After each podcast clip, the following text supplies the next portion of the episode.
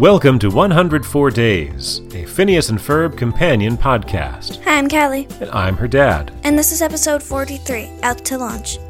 So, this is the one where they're going to visit their own star in space. Even though it's not really a star. But. And Dr. D wants to make hand puppets, and he wants to place them on the moon. And then Candace has got her own story going on with this dance where the girl asks the guy to the dance and she's trying to work up the nerve to do it. The moon. The title of this episode was Out to Launch, which of course is a play on Out to Lunch. Nothing more to it than that, just a simple pun. The formula for this episode is a 7.5. Missing out of it was uh, Isabella asking what you doing because at the point where she would have said what you doing, and the music was playing that's normally playing behind her, instead she It's like her little theme song. Yes. Says she started to ask Phineas to this dance and then didn't get around to it. And that's kind of where you see, like, more that Phineas is the clueless ma- male character in this story. He is. That's true. There's a lot of those characters in usually these stories. There was no jingle in this episode. And instead of saying, Oh, there you are, Perry, Phineas said, Hey, Perry, where you been? But there were some other elements. There were some recurring gags, maybe the most recurring gags we've had so far. We identified a new recurring gag. When Dr. D or someone says, Oh, come on! Right. So I know that's happened a few times. Um, but when did it happen in this episode? Um, when the astronaut that had nothing to do with the story, but still got added, he was trying to park his spaceship and things kept getting in the way, like one for example, the family car. Right, then but- an alien. Right. Exactly. And uh, then we had the. It wasn't the "Aren't you a little young to," but it did have the rejoinder, the "Yes, yes, we are." When Candace said, Does the suit make my butt look big? and Yes, Perry yes, said, it does. Yeah, yes, it yes, it does. Perry? Oh no, that's Phineas. The problem is they both start with P. An animal, and what's a human. One's a word that starts with P, the other is another word that starts with P. Yeah, I also like the part where when she forces the air into her hands, she's like, well, at least this is better. And it just right then you immediately see like, oh, here's how the two parts of the episode are going to connect. I Because didn't we got see that. we got a little bit of I didn't see that. I just thought it was either that or a big butt. like we see we once again got a part of Dr. Doofenshmirtz's backstory as he used to make finger puppets, hand puppets, and then there's a guy that came along named Hans. He had huge hands. That's why we called him Huge Hands Hans. and we had some elevator music. Although it wasn't elevator, it was the music that was playing in the background of the mall. Just that brief scene when Candace was describing what She was basically explaining to Stacy, "This is what, What- might happen if I Yeah, ask right. Jeremy out." Right, but we don't want to get too far ahead of ourselves there. We've already almost spoiled two of our top fives, Oh. but we we need to need to be careful. I can't even tell what my top five are on my page. I have sixteen written down. Sixteen. It's quite a lot. We had two songs in this episode. The first one was a very mellow, sort of uh, mm, like a light jazz kind of thing. Let's take a rocket ship to space. Even though they were blowing up spaceships. Let's take a rocket ship to space. Look, No, it's a real swinging place. One of the things I liked in that song is there's this point where they're playing strings, violins, and there's a part where they're playing it pizzicato, where they're plucking the strings, plunk, plunk, plunk, plunk, plunk, plunk.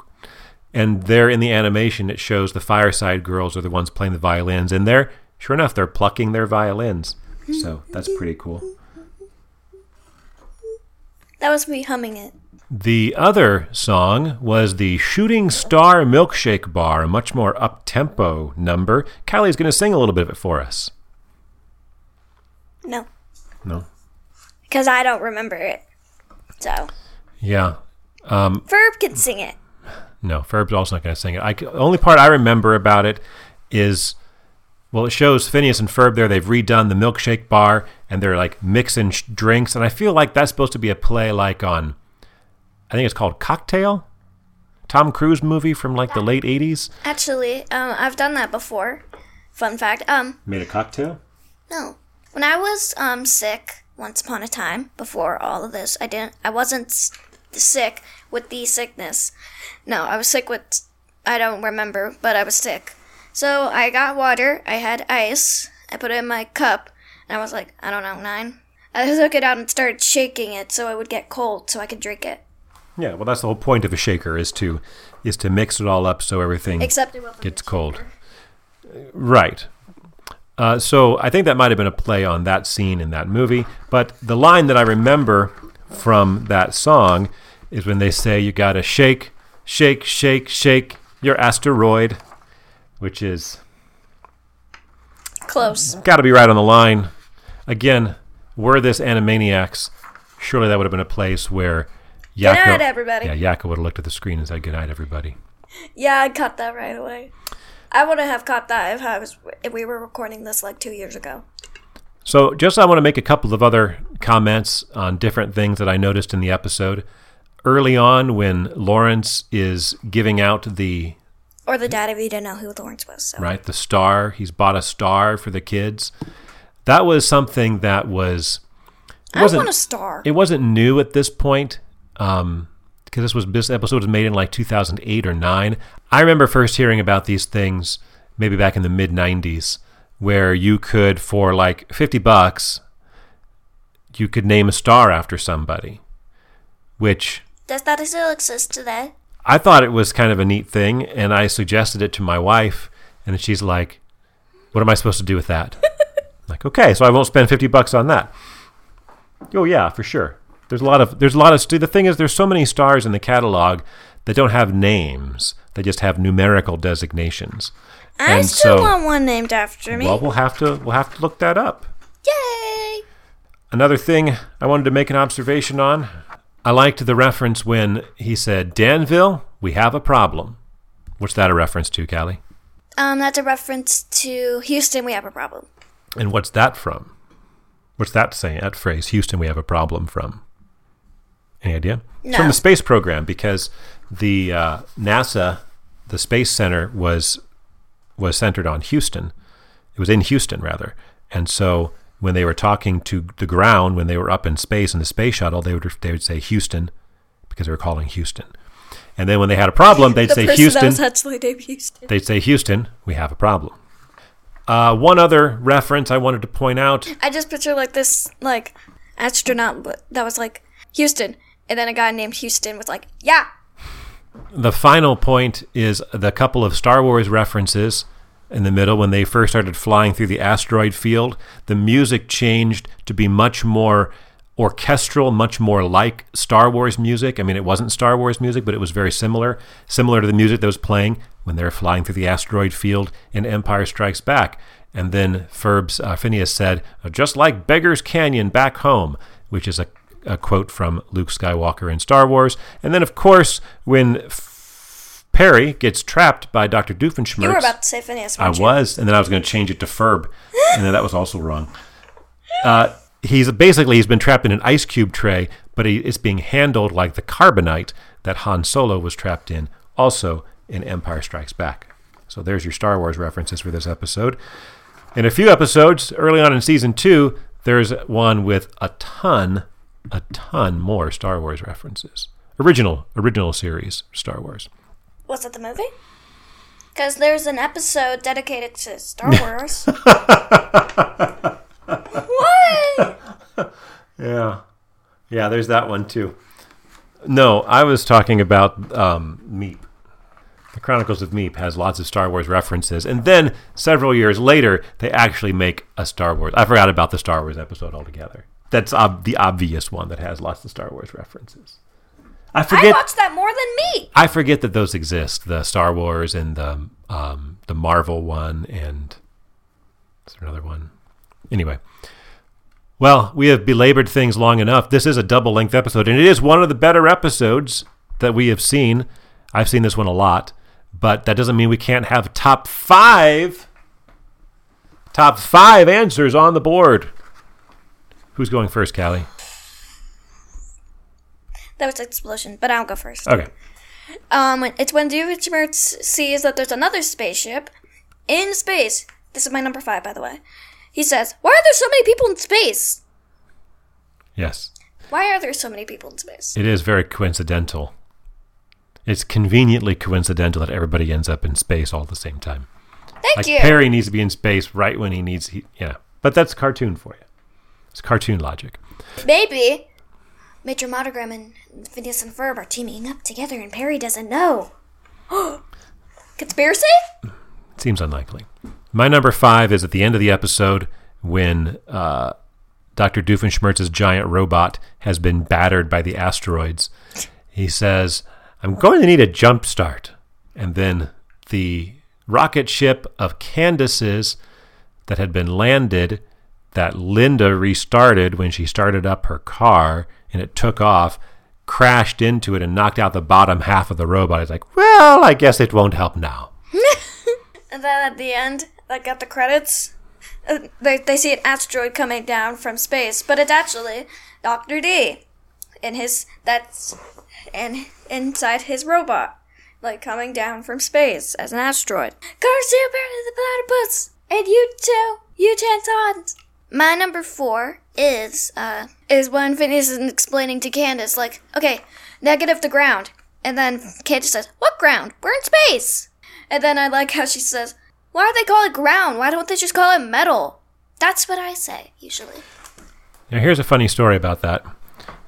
So, early on, they're trying to jumpstart the ship, and they go and plug it into the family car's battery. And so Phineas says, positive to positive, negative to ground. And then later in the episode, again, they're telling Candace the same thing positive to positive, negative to ground. And then there's Callie's line. But that has been a very useful bit of information when I was younger. In space. When I was younger, uh, this episode came out when I was 30 ish. But when I was younger, I uh, had to jumpstart cars before, and I could never remember what order to connect them. And I know it, it doesn't always matter like a ton, uh, like the order you go necessarily. But now, thanks to Phineas and Ferb, I always know how to jumpstart a car correctly. The more you know. Since my memory is terrible, I probably won't remember that. Positive to positive, negative to ground. All right, my number four. Early on in the episode, when we it looks like it's an actual scene, that we learned it's actually uh, Candace imagining things. She says she goes up to Jeremy and says, I didn't "Will think you, it was a scene. will you, will you come me, with me to the whatever whatever dance?" He turns around and he's like, "With you? You've got to be kidding me!" And that's just so funny the way he said that. And then of course the whole planet blows up. To which Stacy says, That's kind of a worst case scenario, isn't it? And we hear that a couple of more times, that line. That's kind of a worst case scenario. I like that line. I have used that line a number of times. My number three is um when Phineas and Ferb come out in their space suits, they start walking really slow, slow, and there's smoke behind them and everything. And then Isabella comes up to them and says, "Why are you walking so slow?" And then Phineas says, "Dramatic effect." And of course, that is a common thing. There have been astronaut movies, and I think that's what it goes back to. That maybe, maybe the right stuff, which is an early '80s movie. They did and the it shows exact them, right and it shows them walking because you know it's dramatic. Like when it shows them walking in slow motion, and now we do see that effect uh, more and more. I was thinking there's one of the Marvel movies where maybe it's Guardians of the Galaxy, where they're walking in slow motion and they take. Anyway, I see it a lot, and now it's played more for comedic effect than for dramatic effect. But uh, Phineas and Ferb here calling it before it became cool. My number three is during the "Let's take a rocket ship to space," Rocket ship to space. and over and over, they're they've got their drawing board. It's labeled as such, and they try they try out their test flight, and the rocket crashes. And here they have live action of an actual rocket crash, which is I think the first time we've seen live action scenes since the first couple episodes.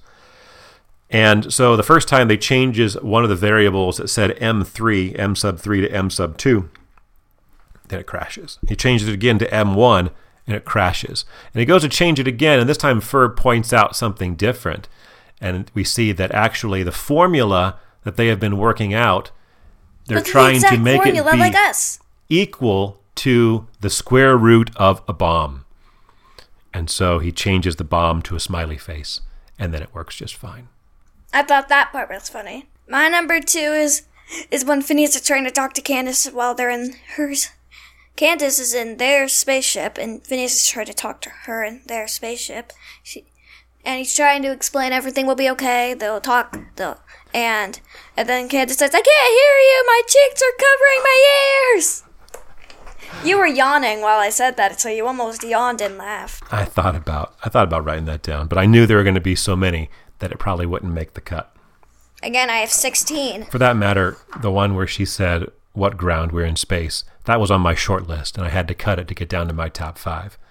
My number two, I'm just going to put it, make it real short and sweet. Tongue punch. and they walk into that milkshake bar, and the alien opens his mouth, and a, his tongue is it's got a fist on it, and it punches the other guy. Very unexpected. I laughed. I laughed out loud. All right, Callie.